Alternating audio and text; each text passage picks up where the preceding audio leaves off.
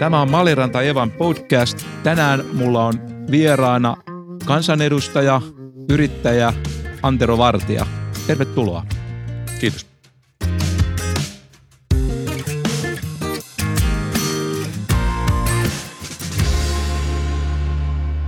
Sä oot myöskin ainakin ennen ollut näyttelijä. Onko sun näyttelyura nyt ohi?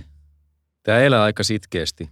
Tota, vuonna 2000 mut otettiin kadulla kiinni ja kysyttiin, että haluaisin tulla koekuviin. Ja siitä mä sitten päädyin koekuvauksiin, jonka jälkeen selvisi vasta, että kyse on salatuista elämistä, jossa mä vuonna 2000 näyttelin yhteensä muistaakseni kuutena päivänä ja sen jälkeen mun tituleerattu sitkeästi kuitenkin näyttelijäksi. Okei, ilmeisesti aika ikimuistuttavia pätkiä, että el- elämä.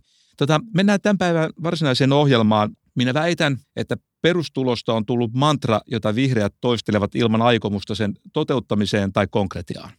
Mun mielestä perustulossa on tämmöinen perustavaa laatua oleva ongelma, että se on joko sietämättömän kallis kansantaloudelle tai sietämättömän julma heikkoosaisimmille tai sitten joku näiden yhdistelmä. Minkä version kannattaja sinä, Antero Vartija, olet? No onneksi nyt on niin, että noi ei ole vaihtoehdot. Kun me puhutaan perustulosta, niin on yksi asia, jota mä pyytäisin, että ihmiset pitää mielessään. Ja se on nykytila. Se on aina syytä ajatella, että mikä on se vaihtoehto, mikä meillä on tällä hetkellä käytössä suhteessa perustuloon. Se on totta, että jos meillä on liian korkea perustulo, niin se synnyttää sitten taas niin paljon kannustinongelmia yhteiskuntaa muualle, kun pitää verottaa niin paljon, jotta tämä voidaan rahoittaa ja vastaavasti sitten taas liian korkea perustulo passivoi ihmisiä. Jos perustulo on liian alhainen, niin se pakottaa ihmiset kituttamaan sille, jos niille ei ole mitään muuta vaihtoehtoa. Onneksi ei ole joko tai, vaan se pitää löytää sopiva taso, joka me kyetään ylläpitämään niin, että meillä on verotus kuitenkin sillä tasolla, että se kannustaa ihmisiä toimimaan aktiivisesti yhteiskunnassa, mutta niin, että sillä voidaan elää. Ja mä oon aikoinaan uskonut siihen, että perustulon tulee olla täysin vastikkeeton, mutta mä en ole täysin vakuuttunut siitä enää. Ja silloinhan se ei ole varsinaisesti perustulo. Just tämä on hyvin tärkeä huomio, tota, kun mä oon tätä perustulokeskustelua kuunnellut, niin siinä on se häiritsevä piirre, että se tosiaan on jotenkin huonosti määritelty ja sitten kun ikään kuin mainitsee jonkun perustulojärjestelmän ongelman, niin sitten sieltä joku sanoo, että meillä on joku toinen versio, jossa toi ongelma on hoidettu, mutta sitten siellä on joku toinen ongelma. Eli se, se kokonaisuuden hallinta, se on ihan kuin saippua, joka aina lipsahtelee käsistä ja loppujen lopuksi keskustelee liian vähän epäselväksi, että mitä tämä perustulo loppujen lopuksi tarkoittaa. Björn Wahlroos Ylen haastattelussa lokakuussa 2016. On pidettävä huoli siitä, ettei synny uutta köyhälistöä. Ratkaisu tähän on se, että taataan kaikille perustulo, jonka päälle voi ansaita pätkätöillä matalapalkkaisella työllä. Mun mielestä perustulossa on kaudenta se, että se yhdistää oikeistosiiven ja haihattelivamman vasemmistosiiven ikään kuin samaan perheeseen, että ikään kuin ympyrä sulkeutuu. Ja onko tämä nyt sitten syy, miksi tämä jotenkin niin erityisen hyvin sopii vihreille tämä tämmöinen perustulo kun tehän ette ole vasemmalla ettekä oikealla, toi ikään kuin molemmilla puolilla. Ongelmahan nykyisessä perusturvassa on se, että se pakottaa ihmiset pysymään passiivisina. Monesti niin, että jos teet jotain aloitteita, perustat vaikka vain firma, vaikka sille toimintaa, niin sä menetät sun perusturvan. Ja vastaavasti sitten taas sieltä on järkeä hypätä pois työelämään, vaan semmoisessa tilanteessa, jossa voit olla varma, että sä saat kylliksi töitä – ja että se on pysyvä työsuhde. Koska sitten, jos sä teet vain hetken aikaa ja se työsuhde loppuu, niin sä tiput semmoiseen loukkuun, joka saattaa olla vaarallinen.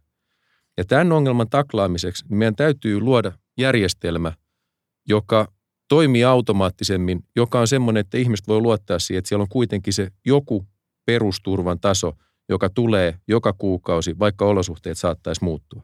Mutta sä haluat ilmeisesti palata tuohon, että yhdistääkö tämä äärioikeisto ja äärivasemmistoa, niin – ei, mä en puhuisi nyt äärioikeistoa, on nyt no, väärä okay. sana. No, siis no, oikeistosiipi, siis sellainen niin uusliberaali, kaikkein uusliberaalinen oikeistosiipi. Nyt ei puhuta siis suvaitsemattomista oikeistosta, vaan siis tämmöisestä joo, Milton Friedmanilaisesta oikeistolaisesta. Kyllä, kyllä, mutta talousmielessä nyt kärjistin itsekin. Tota, ei kun kyse on vaan siitä, että tämä nykyjärjestelmä on onneton. Tämä kohtelee ihmisiä huonosti ja erityisesti tässä muutoksessa, joka meillä on käynnissä yhteiskunnassa, niin tämä on, tämä on romahduttamassa hyvinvointiyhteiskunnan semmoisena kuin me se tällä hetkellä tunnetaan, että tämä nykyinen sosiaaliturvajärjestelmä syö hyvinvointiyhteiskuntaa sisältäpäin ja se tekee sen tosi nopeasti. Ja jos me ei onnistuta tätä korjaamaan, niin tämä huoli on yhteinen niin oikealla kuin vasemmalla, niin me ei tulla selviämään tästä muutoksesta ilman ihan suunnatonta epäinhimillistä kärsimystä, jota nytkin on paljon, mutta se tulee lisääntymään. Ja sen takia me tarvitaan niitä uusia työkaluja. Perustulo, oikeisto ja vasemmisto tarkoittaa yleensä vähän erilaisia perustuloja, mutta kaikki puhuu kuitenkin siitä samasta asiasta. Meidän täytyy muuttaa tätä, taklata niitä nykyisiä ongelmia ja se löytyy sitten varmaan jonkinnäköinen malli, joka kelpaa molemmille. Perusalgebraa mietittäessä täytyy pitää mielessä tavallaan se perusasetelma, minkä minusta Olli Kärkkäinen on aika hyvin tuolla Twitterissä tuonut esiin, että, että meillä on niin kolme seikkaa, joita meidän täytyy aina miettiä. Että meidän täytyy tehdä ratkaisu, joka on, jolloin julkisen talouden kestävyys on kunnossa. Sitten meidän, meidän täytyy ottaa kantaa, minkälaiset tuloerojen kanssa me halutaan elää ja minkälaiset kannustimet laitetaan. Että tulee kaksi maata mieleen, jossa tämä julkinen talous on tasapainossa, ainakin kohtuullisen hyvin – sitten tuloerot eivät ole dramaattisen suuria ja sitä ihmisillä on kannustimet ottaa töitä vastaan päätellen niiden työllisyysaste. Ne maat on Ruotsi ja Saksa kummassakaan maassa ei ole perustulojärjestelmää käytössä, vaan niillä on ikään kuin peruspohjimmiltaan samanlainen rakenne kuin meillä Suomessa, mutta parametrit on erilaiset, jolloin eikö olisi reilumpaa niin kuin katsoa, sen sijaan, että ruvetaan puhumaan, että meidän pitäisi ottaa perustulojärjestelmä tai jotain, niin me, eikö olisi reilumpaa puhua siitä, että mitä saksalaisen järjestelmän piirteitä meidän pitäisi nykyiseen järjestelmään ottaa, tai ruotsalaisen järjestelmään eikä antaa silloin niille tämmöisiä termejä, vaan puhua niistä ongelmista. Saksalaisilla on oma ratkaisu hoitaa tätä. Ja se, että meillä nyt on tämä ongelma, niin se varmaan johtuu siitä meidän osittain meidän taloudellisesta tilanteesta, että meillä on nyt tota, meillä on taantuma takana. Ei, ja... kyllä se suurin syy sille, että meillä on tämä ongelma on se, että meidän työmarkkinat ei toimi. Mutta mehän pärjättiin aika hyvin ennen finanssikriisiä. Me, me julkinen talous oli ylijäämäinen, meillä oli hyvä työllisyysaste. Että, me, että se, että meillä on nyt nämä ongelmat, niin... Mutta ei meillä olisi näitä ongelmia, jos meidän työmarkkinat toimisi. Totta. Jotta me voidaan toteuttaa perustulo niin, että meillä on kyky rahoittaa se, niin se vaatii myös sen, että me annetaan markkinatalouden toimia huomattavasti nykyistä enemmän työmarkkinoilla, koska muuten mä oon vakuuttunut siitä, että syntyy sellainen tilanne, että meille yksinkertaisesti fyrkat riitä siihen joka tarkoittaa esimerkiksi sitä, että jos meillä olisi riittävä perustulo, niin silloin me voidaan... Mitä se tarkoittaa sillä perustulolla? Siis t- Mutta tämä on nyt, mä käytän, tämä on nyt, tämä on, mä pyydän anteeksi. Tämä on niin kuin, nyt kun sä kyseenalaistat tätä, että sopiiko puhua perustulosta, niin, niin jos, jos me halutaan, että, että, että ei puhuta perustulosta, niin ei, ei puhuta perustulosta, vaan puhutaan tästä reformista, joka tarvii tehdä, mutta siinä on paljon niitä perustulokeskustelun ympärillä olevia elementtejä, ja mä en haluaisi eksyä siihen sanan semantiikkaan, että onko tämä perustulo vai ei. Siinä muodossa, kun mä sitä esitän, niin se ei ole varsinaisesti perustulo. Tämä selventää, hyvin, tämä selventää. Mutta siinä on hyvin, tätä jahdannut itse Joo, kyllä. Joo, ei kun siis silloin, jos siinä on minkäännäköistä vastikkeellisuutta, niin sehän ei ole enää perustulo. Juuri näin, juuri näin. Tähän liittyy tämä mun itse asiassa tämä väite, että tämä perustulon mantra on semmoinen, joka mun mielestä niin kuin pinnallista ja heikentää tätä keskustelua sen takia, koska se vie, vie tavallaan se kysymyksen siitä, että meidän järjestelmähän voi olla periaatteessa kunnossa, koska se on Saksassa ja Ruotsissa kunnossa. Joo, kyllä, mutta tuossa nyt niin kuin, älkää alistuko sille, että koette, että, että tämä keskustelu johtaa hirveästi harhaan, koska kyllä mä pidän pikemminkin ongelmana sitä, että jos me tätä perustulokeskustelua käytäisiin, niin tästä ei puhuttaisi kyllin. Perustulo on yksi keino tuoda näitä asioita esille. Se sanan semantiikka, niin siihen ei saa keskittyä.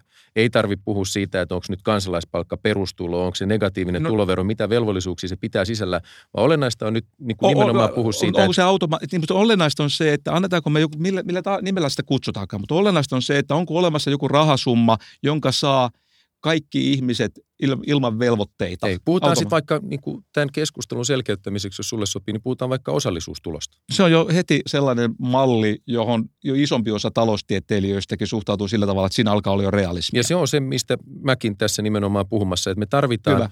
jotain, joka aktivoi ihmisiä tekemään jotain, mutta tähän liittyy niin monta eri ulottuvuutta samaan aikaan. Meidän täytyy korjata meidän työmarkkinoita, hyväksyä se tosiasia, että markkinataloudessa – kaikilla ihmisillä ei riitä tuottavuus siihen, että ne pystyisi työskentelemään nykyisillä työehdoilla, niillä niin alimmilla Tessin tasoilla niin, että yritykset heidät palkkaisi, koska he ei pysty tuomaan riittävästi lisäarvoa.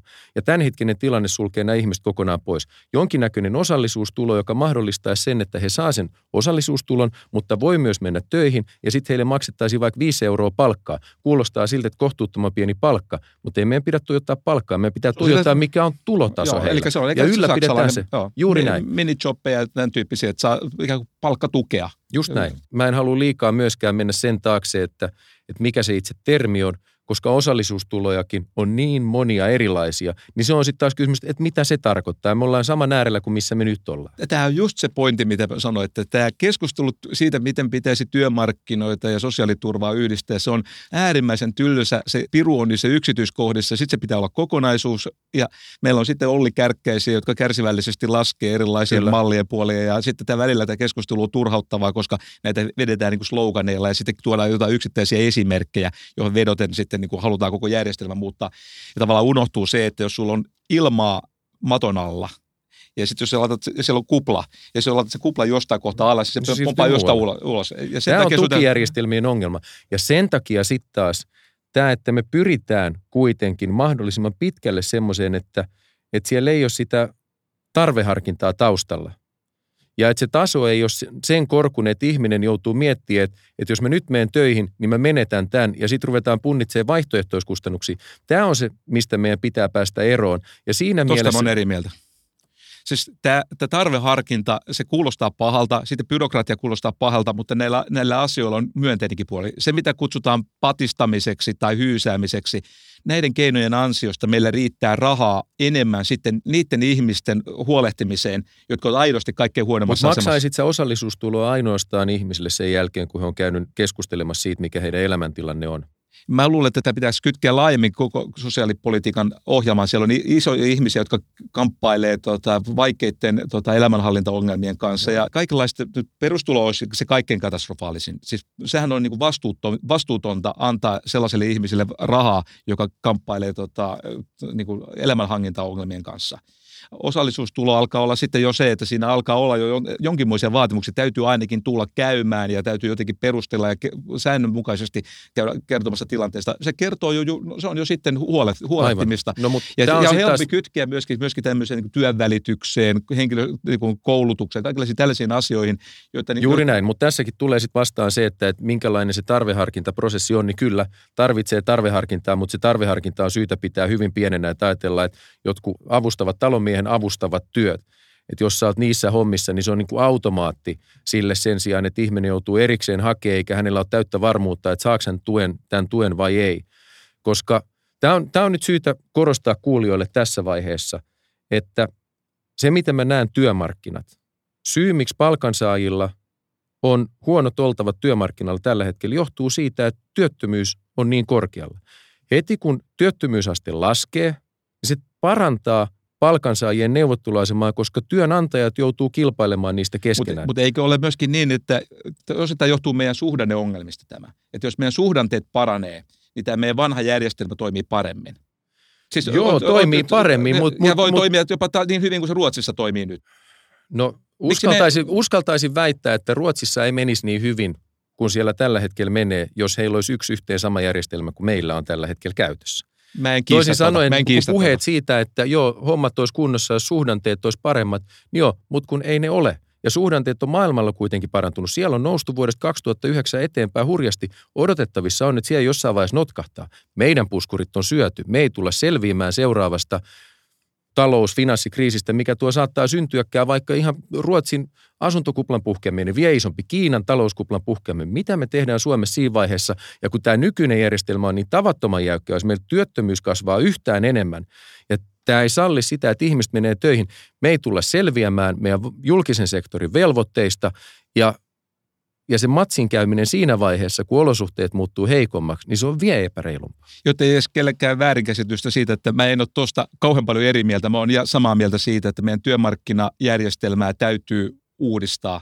Se, se on toiminut jos jonain aikana hyvin ja maailma on muuttunut sen Juuri verran, näin. että se täytyy uudistaa. Ja mä oon myöskin sitä mieltä, että sosiaaliturvajärjestelmässä on, on asioita, joita täytyy ikään kuin vanha tylsään tota, reformistisen tyyliin tarkentaa ja korjata. Kyllä. Ja, ja, mutta ne peruselementit siellä täytyy olla. Se, se täytyy, on syytä kytkeä sosiaalipolitiikkaan ja siihen täytyy työnvälitykseen on syytä kytkeä se ja, ja koulutustoimintaa ja kaikenlaiseen tällaiseen. Ja osallisuustulo kuulostaa sellaiselta järjestelmältä, että sen piirteet ovat sellaisia asioita, joita voi tehdä nykyiseen. Kyllä, kyllä. Ja sitten taas, jos, niin kuin, jos mun pitää veikata, että mitä tässä tulee tapahtumaan, niin – kun me saadaan tämä kansallinen tulorekisteri toivottavasti muutaman vuoden sisällä käyttöön, jos se toimii kyllin reaaliaikaisesti, niin me voidaan Se rakentaa sinne malleja, että ihminen tietää, että jos hän nyt ottaa tämän työn vastaan, että, että miten olosuhteet hänen omassa henkilökohtaisessa taloudessa muuttuu. Ja sitten taas me ruvetaankin ehkä puhumaan negatiivisesta tuloverosta. Tai mikä se malli ikinä onkaan. Negatiivinen tulovero toimii ihan yhtä hyvin kuin perustulo. Nehän on itse asiassa aika, aika Ne on, ne on käytännössä, mutta Joo, siis ei- joka tapauksessa mutta niinku sen kaltainen, että, että se terminologia on, mikä siellä sitten tulee. Mä luulen, että me tullaan seuraavaksi puhumaan. Tarveharkinta tarvitaan aina ja automaattista rahaa, vaikka se olisi tämmöinen negatiivinen tulovero, niin ei, ei sellaista järjestelmää voida laittaa, ellei, etteikö siinä ole patistelua, että sulla on Juuri näin, työvelvoite. juuri näin. Ja kyllä se on, niin kuin, ja sitten taustalla on tämä, että jos me halutaan säilyttää tämän suomalaisen yhteiskunnan antama palvelulupaus kansalaisilleen, niin meillä ei ole kuin yksi tie. Se on se, että ihmisten pitää tehdä paljon enemmän töitä kuin nykyisin tehdään. Se ei tarkoita sitä yksilötasolla, mutta se tarkoittaa sitä yhteiskunnan tasolla. Työikäisten, työkykyisten ihmisten täytyy olla töissä. Jos ne ei ole, niin se toinen vaihtoehto on se, että me leikataan siitä, mitä julkinen sektori tarjoaa suomalaisille. Tästä me ei saada erimielisyyttä aikaa e- edes tekemällä. Siirrytään meidän toiseen osaan. Minä väitän, opiskelijajärjestöt on vihreiden ni- nilkkakahle. No kun sä noin sen puet, niin sä raflaat tarpeettomasti ja sen takia mä vastaan ei. Mutta onko vihreillä joku porukka, jonka edunvalvojia me olemme? Niin kyllä, opiskelijat.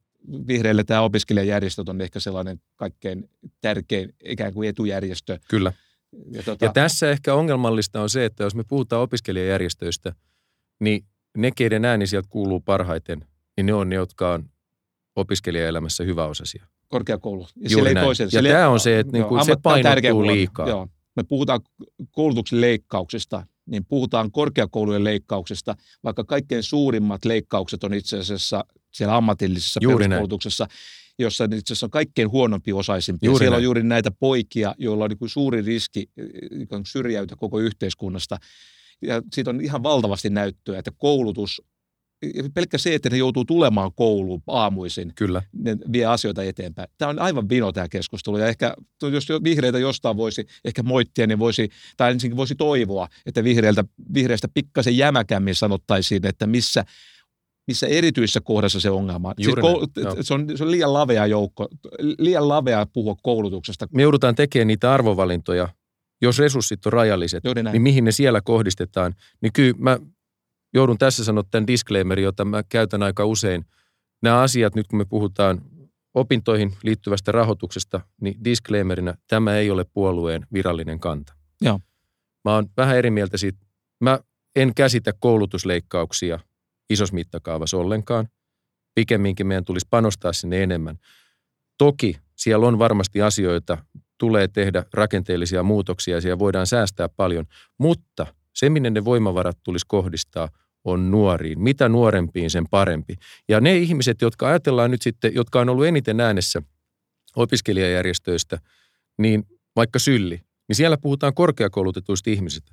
Mä olisin henkilökohtaisesti aika valmis katkaisemaan sen tuen, mikä yhteiskunnalta tulee karkeasti kanditasolle. Siihen asti jeesataan ja autetaan, mutta jos kandista opiskelijat vie maisteriksi, niin lähtökohtaisesti oot tämän yhteiskunnan hyväosainen. Sitten voidaan rakentaa erilaisia malleja siihen, että jos joudut lainalla opiskelemaan, että minkälaisissa tilanteissa sun ei tarvi maksaa sitä lainaa takaisin, koska on paljon semmoisia aloja, jotka niin vaikka opiskelet itse maisteriksi tai tohtoriksi, niin sun tulotaso tulee pysymään hyvin alhaisena. Ja tätä me ei voida estää tätä polkua, että ihmiset kuitenkin kouluttautuisi pitkälle myös näillä aloilla, joilla tulot ei nouse. Mutta se, että me tuetaan samantasoisesti kuin ihmisiä, jotka valmistuu kauppakorkeasta oikeustieteellisestä, lääketieteellisestä, kuin mitä me tuetaan jotain niin ammatillista koulutusta, niin ei se, ei se ole linjassa. Tuota, taloustieteilijän tuota, on ilo kuunnella, että itse asiassa taloustieteilijät ovat tästäkin aika paljon samaa mieltä, että kaikkein parhaimmat tuotot on varhaiskasvatuksessa. Itse asiassa e- esikoulutuspanostuksilla on hyvät kansantaloudelliset tuotot. Peruskoulu on tärkeä. Se, että se on siellä alkupäässä, ne isot tuotot on sillä tavalla loogisia, että ne on kumuloituvia asioita. Kyllä. Kun jotkut asiat laitetaan alun perin kunnossa, ne rupeaa vy- vyörymään niitä ikään kuin automaattisesti. Niin. Ja toinen tätä tukeva näkökulma on se, että täytyy aina muistaa semmoinen yksinkertainen asia. Koulutus on investointi. Juuri näin. Ja siis tämä kuulostaa jopa kliseeltä, mutta kun vielä palauttaa mieleen, se on investointi sen takia, että sen vaihtoehtoiskustannuksena on se, että olisi ollut töissä ja tuottaisi. Siinä luovutaan jostain tuloista tällä hetkellä, että oltaisiin vähän tuottavampia ja pystyttäisiin tekemään vaativampia töitä. Ja kun se on investointi, sitten on kysymys vaan se, että ketkä osallistuvat sen investointin rahoittamiseen. Se on joko se opiskelija tai sitten se on muut tai joku kombinaatio. Ja tähän muuten liittyykin konkreettinen kysymys, että oot sä lukukausimaksujen kannattaja vai vastustajat vai mikä sun kanta niihin on? Mä en osaa sanoa, totta puhuen, mä en ole perehtynyt tuon sillä tarkkuudella, että mä osaisin vetää sitä rajaa. Siellä on, molemmilla puolilla on puolensa. Se, että jos me haluttaisiin kannustaa opiskelijoita panostamaan niihin opintoihinsa, jos me haluttaisiin kannustaa ihmisiä nopeammin kouluista ulos työelämään, niin siinä lukukausimaksu on aika tehokas työkalu. Ja mä uskon, että aika moni opettaja näissä kouluissa, proffat olisi varmaan tyytyväisiä, jos olisi pikkasen myös sitä kun painetta. Tunne, kun joku kun maksaa jostain, niin sitä jotenkin tuntuu, että semmoista tuotetta arvostaa vähän enemmän. Joo, kyllä, ja näinhän se on. Mutta, tota, mutta sitten taas meidän täytyy olla äärimmäisen varovaisia sen suhteen, että se ei johda tämän yhteiskunnan eriarvoistumiseen millään tasolla. Joo, mutta ainahan me tehdään järkeviä kokonaispaketteja järkevässä maassa ja tota, minä ja minunlaiset, jotka ovat ehdottamassa, että meillä on lukukausimaksuja, niin me heti siihen samaan pakettiin vaadimme ja edellytämme, että siinä tulee sitten tämmöinen opintotuen ja opintolainan yhdistelmä, jossa on vakuutuspiirteitä. Exactly, näin. Niin nyt, nyt mä voin sanoa kyllä. Mutta näillä reunaehdoilla... Niin, nimen, nimenomaan, se onkin sitä järkevä keskustelu on aina paketteja. Se ei, kun joku sanoo, että hän, minä kannatan lukukausimaksuja, niin sun täytyy vielä kuunnella, mitä mieltä se on sitten siitä, että miten, miten tämä rahoitus hoidetaan. Voi kumpa tätä keskustelua käytäisinkin yleensä niin. Nyt mä vaan opiskelijaosat käsitelty ja nyt me tota, päästään sellaiseen asiaan, josta mä arvaan, että meillä saattaa, en, en tiedä, mutta en olisi yllättynyt, että meillä on enemmän erimielisyyksiä kuin kahdesta edellisestä kysymyksestä. Eli mennään tähän vihreitten olemukseen. Minä väitän, ääni vihreille ei ole ääni oikealle eikä vasemmalle, vaan paljon ylemmäs pilvilinnoihin ja paljon alemmas puiden halailuun. Kaikissa puolueissahan on itse asiassa paljon ihmisiä, jotka ovat huolissaan ympäristön tilasta. Miksi, miksi tarvitsee äänestää vihreitä, jos on tärkeää ympäristön tila, mutta ei ole niin tärkeää se, että onko meillä luomuruokaa koulussa ja onko liito riittävästi tilaa puistoissa? Sen takia, että yksikään puolue ei tee tarpeeksi ja eniten puolueesta tekee vihreät. Miksi on niin tärkeä asia, on se, että koko meidän yhteiskunta, järjestystä ja järjestelmä, tämän tulevaisuus on vaakalaudalla, jos meidän ekologinen kestävyys tällä planeetalla ylittyy ja tässä mukaan luen nimenomaan ilmastonmuutoksen. Ilmastonmuutos ei välttämättä ole se ensimmäinen asia, joka laukaisee sen isolla tavalla, mutta se tulee joka tapauksessa vastaan. Meidän on pakko muuttaa meidän kurssia. Ja tämä, mikä ja on ilmastonmuutos taas, on se tärkein. Ei ilmastonmuutos, no tai siis sanotaan, siis, että siis mitkä... merten happamoituminen, meressä olevien ekosysteemien kuoleminen, häviäminen, niin johtaa siihen ihan samaan lopputulokseen, että meitä on tää reilu 7 miljardia tällä planeetalla. Ja on hirveästi ihmisiä semmoisilla alueilla, jossa olosuhteet on vaarassa muuttua hyvin yllättäen, hyvin lyhyellä ajalla täysin elinkelvottomiksi. Eikä ne ihmiset jää sinne niin asumaan voivottelee kuolemansa. Ne lähtee liikkeelle. Ja nyt me ollaan nähty jo pelkästään se, että kun meille tulee tänne vähän toista miljoonaa ihmistä Eurooppaa, niin tämä koko maanosa on kaauksessa. Mitä tapahtuu siinä vaiheessa, kun tänne tulee 10 miljoonaa ihmistä vuositasolla?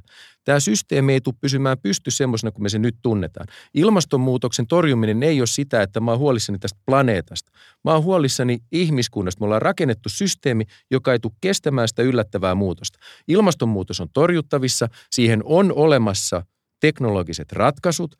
Se vaatii päättäväisiä poliitikkoja, se vaatii markkinataloutta. Mutta sitten taas ruvetaan puhumaan, että esimerkiksi kokoomusissa löytyy ihmisiä, jotka on erittäin hyviä ja päteviä. Kai Mykkänen, jota arvostan suuresti, osaa energia-asiat ihan mielettömän hyvin, jolloin realismia niissä toimissa. Mutta ongelma on se, että kokoomuksessa on myös hirveästi ihmisiä, jotka miettii sitä, että miten tämä kohtelee elinkeinoelämää, mutta vihreistä et löydä niitä tahoja, jotka laittaa elinkeinoelämän lyhyen aikavälin edun Eli vih- vihreissä, vihreiden kannattajat ovat valmiita maksamaan kovemman taloudellisen hinnan ympäristön suojelun eteen kuin muissa puolueissa. Joka siis ei, vaan ja tässä jos me ajatellaan, että mikä on se hinta, niin nyt täytyy muistaa, että se niin kuin perinteinen ajattelu, joo, jos me ajatellaan, että hinta on se, että on olemassa yrityksiä, jotka menettää asemia ja saattaa mennä konkurssiin. Joo, siitä maksetaan hinta. Mutta sitten tämä kansantalouden ihan perusasia, että yhden meno on toisen tulo, niin ilmastonmuutoksen torjuminen tarkoittaa myös sitä, että me tullaan satsaamaan siihen kymmeniä tuhansia miljardeja, jotta me voidaan se tehdä, joka tarkoittaa, että sinne syntyy myös uusia investointeja. Suomalaiset insinöörit on varmasti aika kyvykkäitä luomaan näitä ratkaisuja, jotka on kustannustehokkaita siinä vaiheessa, kun lähdetään etsiä markkinoilta, että, että mihin me tullaan investoimaan. Toisaalta se synnyttää myös hemmetisti uutta. Me ollaan tämmöistä mielikuvien vankeja ihan hirvittävän usein. Me kaikki syyllistytään siihen ja, ja siinä, jos niistä mielikuvista halutaan eroon, niin meidän vihreiden täytyy selkeyttää meidän viestiä. Meidän täytyy puhua asioista niin, että me ymmärretään kokonaisuuksia, se, kannetaan vastuun eikä ei, haihatella. Puiden halailu jää niin kuin, ei tule edes sivulauseessa vaan. Että... Ei, kun siis se on niin kuin se, mitä mun mielestä me ollaan tehty paljon, niin me ollaan moralisoitu ja me ollaan haihateltu. Ja niillä me ei tätä maailmaa pelasteta, vaikka nämä ihmiset olisikin oikeassa sen suhteen, että, mikä on hyvästä ja mikä ei, niin se ei tuo sitä ratkaisua. Okei, okay, haihattelu ja moraalinen poseeraus on sellainen, jota sun mielestä vihreistä voisi vähentää, tai sitä on ollut menneisyydessä liikaa. Tai se vähenee mun mielestä kovaa vauhtia joo, tässä koko ajan. Luo, luo, joo. joo, no itse asiassa mä en ole tostakaan eri mieltä. Joo. Että kyllä minusta trendi on ollut tota, hyvä. Sä oot itse puhunut, kun perustellut tätä to, jossain toisessa yhteydessä tätä vihreisiin kuulumista sillä tavalla, että, että vihreät ei ole vasemmalla vaan oikealla, vaan eh, lähinnä sillä, että täytyy käyttää sekä vasemmistolaisia että oikeistolaisia keinoja ympäristön pelastamiseen. Mitä sä tarkoitat vasemmistolaisilla keinoilla ja mitkä on ne oikeistolaiset keinot? No nyt kun me ollaan tässä kopissa, niin meidän on varmaan hyvä puhua markkinataloudesta. No mä olen itse asiassa tulossa siihen. Niin. Me tarvitaan markkinataloutta. Mutta Mut mark... sehän ei ole vasemmisto-oikeisto kysymys. Meillä, no, on, meillä on vasemmistolaisia, jotka on markkinatalousmyönteisiä itse asiassa. Niin on, mutta ei, sen takia tämä ylipäätään tämä jaottelu oikeaan ja vasempaan on hemmetin vanha. Meidän pitäisi ennemmin, kuin, siis kun se isompi jaottelu ennemminkin, ollaanko me arvoliberaaleja vai arvokonservatiiveja. Se on paljon mielenkiintoisempi tänä päivänä. Mitä tulee tähän, niin nämä on, nämä on taas mielikuvia, että mitä tarkoitetaan oikeistolaisella politiikalla, mitä tarkoitetaan vasemmistolaisella politiikalla. Mutta olettaen, että miten ihmiset nämä mieltää, niin mä sanoisin, että me tarvitaan oikeistolaista tai oikeistolaiselta vaikuttavaa politiikkaa pelastaaksemme tämä hyvin vasemmistolainen yhteiskunta. Tämä eriarvoistuminen on suurin uhka suomalaiselle yhteiskunnalle. Ja siihen liittyy olennaisesti se, että mitkä on meidän tuloerot. Mutta sitten taas, kun me puhutaan tuloeroista, niin se keskustelu yleisesti ottaen karkaa aina palkkaeroihin. Joo, joo, ja palkkaero on ihan eri asia kuin tuloero.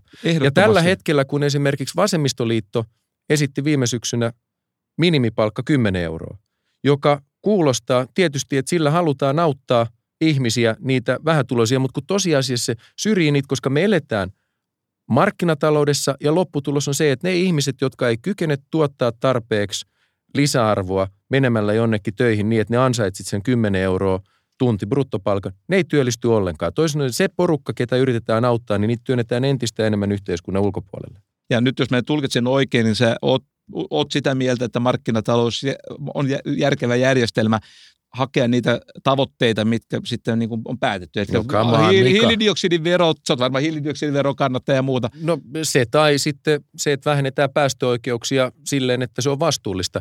Joko tai, mutta se, että ei päästöille hinta. Tästä niin, ei saatu riitaa aikaa. Niin, emme saada, mutta toi, tota, niin kuin se, mitä mielletään markkinataloutena, niin – Monille, kun puhutaan markkinataloudesta, se tarkoittaa laissez-faire-yhteiskuntaa, viidakonlakeja. Ei markkinatalous ole sitä. Markkinatalous on täynnä sääntöjä.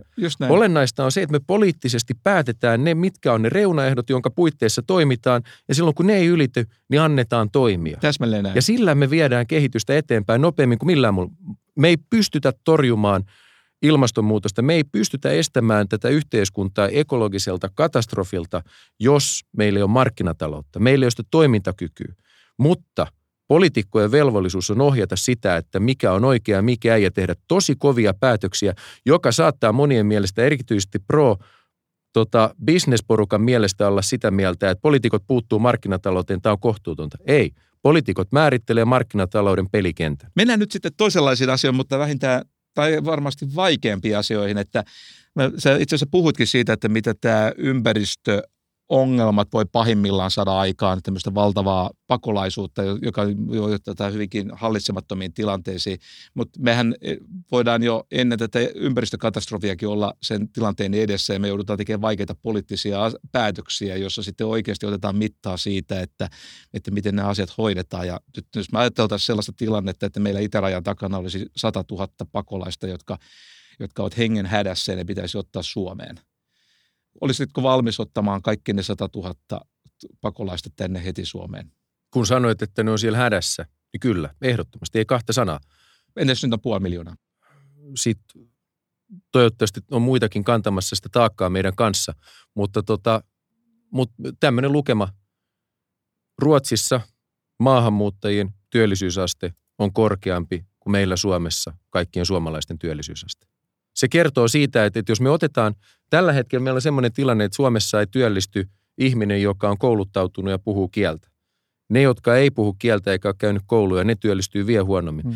Se jotta me voidaan, joustamistarpeista. Just näin, että jotta me voidaan selvitä tästä alati kasvavasta – maahanmuutosta, mutta myös, jotta me saadaan sitä, koska meidän huoltosuhde tulee kaataa tämän yhteiskunnan toista kautta, ja tänne ei tule lisää käsipareja ylläpitämään tätä yhteiskuntaa. Me tarvitaan lisää joustoja työmarkkinoissa. Se on avainkysymys tässä. Niin kauan kuin työmarkkinat ei jousta, ja lopputulos on se, että meille tulee tänne turvapaikanhakijoita, jotka silti pidetään yhteiskunnan ulkopuolella, niin sitä tämä yhteiskunta ei tule kestämään. Se tasapainotteluongelma, paitsi että se tulee ihan mielettömän kalliiksi, sitä ei hoideta työmarkkinoiden joustolla se, että meillä tulee yhtenä vuotena 100 000. Ei. Se, niin. se on aidosti taloudellinen ongelma. Kyllä eikä se ole edes pelkästään taloudellinen ongelma, se on myöskin yhteiskunnallinen ongelma täällä maan sisällä, että se tulee aiheuttamaan täällä sitten kaikenlaista mielenkuohuntaa Kyllä. ja ääristä. Ja, tota, ja tämä on varmaan sellainen asia, jossa sitten se moraalinen poseeraaminen tota, ei ole se oikea tekniikka. Korjaa, jos mä oon tulkinut väärin, että laveasti ottaen sä oot puhunut tästä, tästä samasta asiasta, että meidän hyviksien tota, pitäisi pikkasen enemmän ymmärtää myöskin niitä ihmisiä, jotka ovat huolissaan maahanmuuton vuoksi. Kyllä, niin pitää, ehdottomasti koska se porukka on kuitenkin täällä meidän joukossa ja meidän täytyy käydä keskustelua ymmärtää, mistä on kyse. Mutta meidän täytyy myös viestiä, että minkä takia me toimitaan niin kuin me toimitaan. Ja nyt esimerkiksi, jos me ajatellaan sitä, että kuinka paljon me hangattiin vastaan sitä, että, että me ei voida ottaa kiintiöpakolaisia tänne näin siinä vaiheessa, kun 2015 tuli paljon väkeä, niin nyt täytyy myös muistuttaa, että, että ne ihmiset on aidossa hädässä, niitä täytyy auttaa ja on kohtuutonta, että me täällä Suomessa ajatellaan, että kreikkalaiset, että se on niiden rajoilla, ne pitäkööt huolen, koska kannattaa muistuttaa, että jonkin verran me kannattaa hankkia myös tämmöistä niin pääomaa sitä joo, varten, että voi olla, että joku päivä ne kolkuttaa tuossa itärajalla. Mä nyt otetaan tämmöisiä vähän konkreettisempia kantoja, että me saadaan nyt selville, että minkä sortin vihreä ja minkä sortin sosialisti sä oot. Mikä sun kanta on vuokrasääntelyyn? Me tarvitaan vain lisää asuntoja. Eli se et ole vuokrasääntelyn kannattaja. No, Siitä huolimatta, että Helsingissä asuminen on valtavan kallista ja keskiluokalla no, ei varaa va- mun, siis mun on vaikea nähdä, että miten se hyödyttää, koska se maksaa. Meidän kannattaa ennemmin sit tukea niitä tahoja, jotka sitä oikeasti sitä tukea tarvii. Et ei, mutta tämä niinku, on viheliäinen ongelma, koska sitten myös se, että jos me lähdetään rakentamaan ihan hirveästi lisää – niin sen seurauksena asuntojen hinnat saattaisi lähteä laskuun. Ja sitten taas kun meidän varallisuus on niin isolta osin siinä kiinni, niin sekin synnyttää uuden kriisi. Mutta joka tapauksessa niin ainut, ainut tie korjata asumisen kallis hinta on se, että me rakennetaan. Tämä on markkinatalous, kysyntää ja tarjontaa. Jos ne ei kohtaa, jos kysyntää on hirvittävästi enemmän kuin tarjontaa, niin se on ihan selvää, että siellä sitten kilpaillaan niistä vuokrista ja lopputuloksena on se, että ei ole varaa. Joku asumistuki, niin on mun mielestä tosi konkreettinen osoitus siitä, että kuin hyvää tarkoittavat tukijärjestelmät, joita meitä on läpi yhteiskunnan eri osa-alueilla, ne johtaa vaan siihen, että se kupla siirtyy toiseen paikkaan. Niin nyt asumistukea, kun me lisätään asumistukea, niin se vaan nostaa vuokratasoa, toisin siitä hyötyy ne pääomien omistajat. Ne ihmiset, jotka ei ole asumistuen piirissä, hups, niillä nousi vuokrataso ja ne joutuu kärsimään siitä. Ja sen myötä yhä useampi ajautuu sinne sitten taas asumistuen piiriin. Kannatatko arvonlisäverorajan korottamista pienille yrityksille? En en, se, sitä pidetään usein esillä, niin se johtaisi myös ihan hirvittäviin väär, vääristymiin. Se kuulostaa kivalta. Just näin. Mutta se olisi hirveän kallista. Loistavaa. Se muistaakseni vuositasolla, mitä arvioitiin, sitä 20 miljoonaa maksaisi, jos se nousisi 10 tonnista sinne 30 tonniin. Ja, ja tot... se johtaa myöskin tämmöisiä taktikointia, että yrityksiä Totta kai. Ja, miten, ja miten... sä yrittäjänä sen tiedät, että siinä on olemassa keinoja. No siis ajatelkaa nyt vaikka jotain kampaa ja yrittäjää, niin sillä 30 tonnin huojennuksella sä et työllistä ihmistä, sä voit olla siellä vain itse duunissa. Mut, ja jos, jos ajatellaan kampaamoyrittäjää, joka työllistää neljä ihmistä, niin se joutuu pyytää siitä karkeasti sen tota, viidenneksen enemmän johtuen siitä, että siellä on vaan toisenlaiset velvoitteet. Mutta vasta-argumentti on se, että, että se auttaisi PK-yrityksiä. Eikö, ne, tota, eikö näitä PK-yrityksiä sitten pitäisi auttaa ja haluaisitte jotain muita PK-yrityksiä keinoja? PK-yrityksiä pitää auttaa, mutta yksi asia, mitä me voidaan tehdä on niin kuin selkeyttää esimerkiksi järjestelmiä, ilmoitusvelvollisuuksia. No mä en tiedä, onko tämä realismia. Otetaan miksi. Miksi? Miksi, niin, miksi PK-yrityksiä pitää auttaa? Sen takia, että meillä on yhteiskunnassa ongelma tällä hetkellä, että tämä ei ole tasapainossa. Me tarvitaan lisää työpaikkoja, lisää mahdollisuuksia. Suurin potentiaali on siinä, että me, meille tulee sekä lisää yrittäjiä, mutta myös, että nykyiset yrittäjät kykenevät ottaa enemmän riskiä. Ja tota, mutta et mikä se apu on? niin se ei missään nimessä ole tuki. Ja tämä ei, se mitä mä oon sanomassa, niin me tarvitaan esimerkiksi jotain yksinkertaisia – hyväksyttyjä kirjanpitojärjestelmiä, jonne pieni yrittäjä voi syöttää vain tarvittavan tiedon ja sieltä menee kaikki ilmoitukset automaattisesti, joka madaltaisi sitten taas monien huolta siihen, että mitä kaikkea yrittäjänä pitää osata tehdä. Että Mutta se et ole siis kannattamassa, se ei ole kuitenkaan, jos mä tulkitsin oikein, se et ole kuitenkaan sitäkään ehdottamassa, että pk-yrityksille suunnattaisiin uusia yritystukia. Ei missään nimessä. Tuet, ei kun tuet siis tuet tarkoittaa hyvää, Mut, niin tehdään hyvässä se, tarkoituksessa, mutta se johtaa huonoon lopputulokseen. Juuri näin, ei, mutta nämä helposti menee niin, että, että sitten kun puhutaan näistä PK-yrityksien auttamisesta, niin joku rupeaa ajattelemaan, että me tarvitaan jotain uusia PK-yritysseteleitä ja tota, jotain uusia yritystuen muotoja. Oletko se ydinvoiman kannattaja vai vastustaja? No nykymuodossa ydinvoiman rakentaminen, niin uh, no otetaan kaksiosainen – se ydinvoima, mitä rakennettiin silloin aikoinaan, kun sitä vastustettiin kovaa, oli kaikkien standardien mittareiden mukaan monta kertaa vaarallisempaa kuin se ydinvoima, mitä tänä päivänä rakennetaan. Suurempi huoli mulle on ilmastonmuutos ja meidän hiilidioksidipäästöt, kasvihuonekaasupäästöt kuin ydinvoima. Ydinvoimaan liittyy ongelmia ja riskejä. Syy, miksi mä en pysty kannattamaan näitä uusia projekteja, tai nyt Fennovoima, joka tässä tulee varsinaisesti kysymykseen, on se, että sen tosiasiassa sen riskin kantaa veronmaksajat. Siellä on kunnalliset sähköyhtiöt suurimpina omistajina, siellä on paikallispolitiikot. Eli taloudellista syistä, ei, ei teknisesti. Ihan täysin, Joo. plus sitten, no ihan täysin ei, vaan Venäjä-linkki just se, että venäläiset kun rahoittaa, omistaa, rakentaa ja ne on vielä tarjonnut sen semmoiseen hintaan, johon kukaan ei usko, että pystyy tuolla tavalla toteuttaa. Ja vastaan on venäläisillekin tullut se, että suomalainen viranomainen oikeasti valvoo ja vaatii ne prosessit, niin jossain vaiheessa ja ruvetaan vivuttaa, että nyt tarvittaisiin lisää rahaa. Ja se tapahtuu sitten taas todennäköisesti valtakunnan politiikan tasolla ja semmoista ajatuksista mä en pidä. Eli sä et vastusta ydinvoimaa, mutta sä vastustat näitä meneillään olevia ydinvoimaprojekteja. No ajatuksena oli se, että Fennovoimaan halutaan, että se toteutetaan markkinaehtoisesti ja sitten siihen tarvittiin suomalaista mm, omistajuutta, niin sitten niin parasta, mitä löydettiin, oli kaksi kroatialaispoikaa, 21 ja 27-vuotiaat.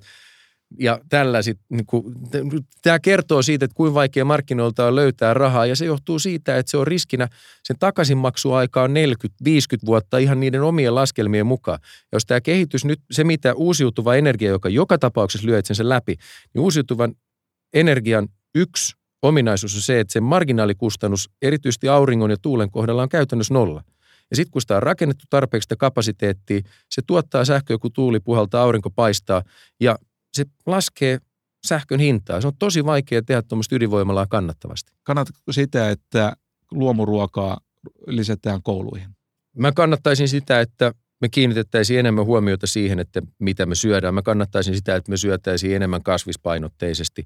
Ja sitä kautta luomu itsessään, niin se on kans, että et, se on mikä on luomu. Niin, se on niin kuin, siellä on paljon olennaisempia asioita, Just joihin näin. meidän tulee kiinnittää huomiota. Nyt mennään sitten viimeiseen kysymykseen. Täällä on porukka, jotka odottaa, milloin sä siirryt kokoomukseen. Tota, mä kysyn sulta, että ootko valmis lyömään mun kanssa vetoa siitä, että mä väitän, että sä siirryt kokoomukseen seuraavan neljän vuoden aikana. Mä oon valmis lyömään siitä konjakkipullon vetoa. Tota, saat, saat valita ihan minkä konjakin tahansa. Ihan, siis voit mennä sinne jonnekin Heathrow lentokentälle ylähyllylle, ottaa sen kaikista pölyttyneimmän pullon. On ihan valmis lyömään vetoa mistä summasta tahansa.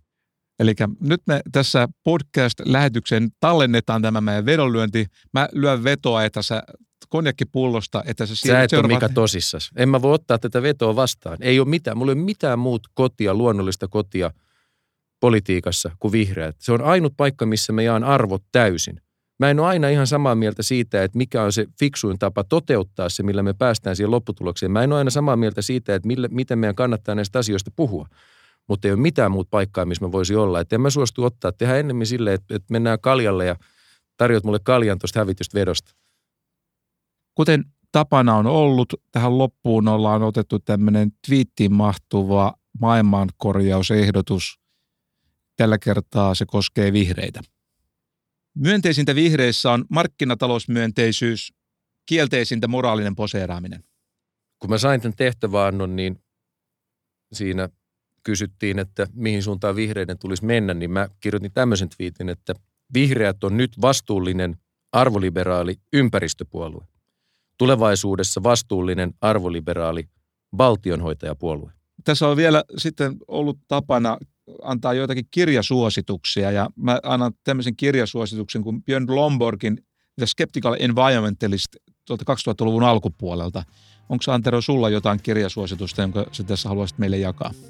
No tässä ajassa niin on tota, ympäristöhuolet, ilmastonmuutos ei ole enää mun suurin huolenaihe, vaan kyllä se on se, että miten demokratia tulee kestämään tämän meneillään olevan muutoksen ja ennusmerkit on tosi huonot, niin vahva lukusuositus Kai Alhasen Dialogi demokratiassa.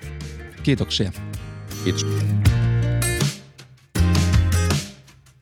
Lähettäkää palautetta, kommentteja ja kysymyksiä osoitteeseen palaute at eva.fi. Voit tilata podcastin osoitteesta eva.fi kautta podcast. Löydät sen myös iTunesista, jossa voit myös arvioida jaksot.